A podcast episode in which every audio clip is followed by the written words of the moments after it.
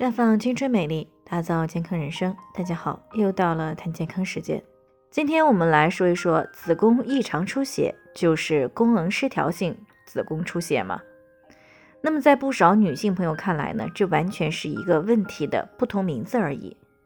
那么听众张女士呢就是这样认为的。前些时候呢，因为下身的异常出血，去医院检查。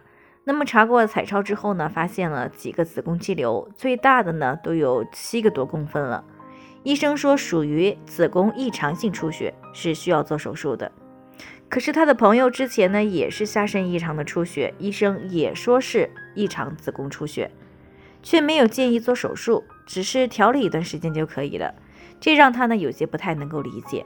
那同样是下身的异常出血，为什么处理的方式不一样呢？其实呢，他有这样的疑惑也是可以理解的，毕竟呢，不止他一个人有这样的疑惑。而之所以会有这样的疑惑呢，也是因为这方面知识的一个缺乏，不知道子宫异常性出血和功能失调性子宫出血的区别在哪里。那谈到它们的区别呢，这里涉及到一个逻辑的问题，就是包含和被包含的关系。子宫异常出血呢，是所有的非规律性子宫异常出血的统称。那么常见的表现呢，有月经量过大、月经周期小于二十一天、非月经期的出血。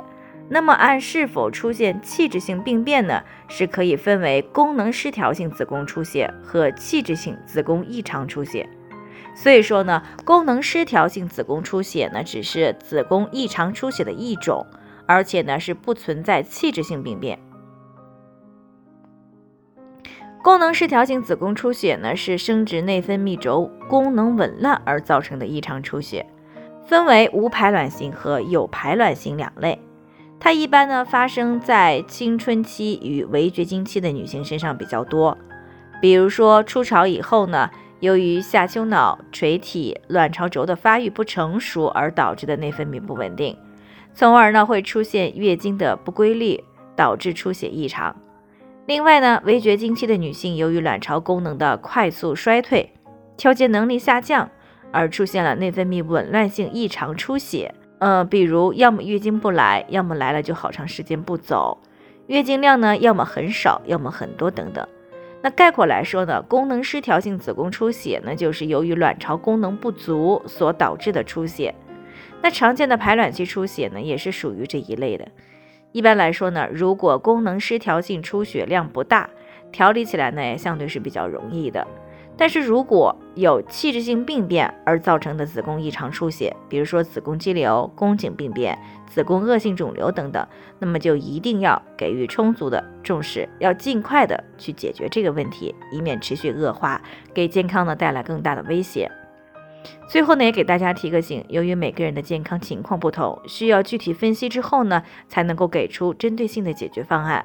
那如果你也有健康方面的问题想要咨询，可以关注微信公众号“普康好女人”，普黄浦江的普康健康的康。添加关注以后，回复“健康自测”或者直接拨打四零零零六零六五六八咨询热线，那么就可以对自己的身体有一个综合的评判了。健康老师呢还会针对您的情况做一个系统的分析，然后给出个性化的指导意见。这个机会呢还是挺好的，希望大家能够珍惜。今天的分享呢就先到这里，我们明天再见。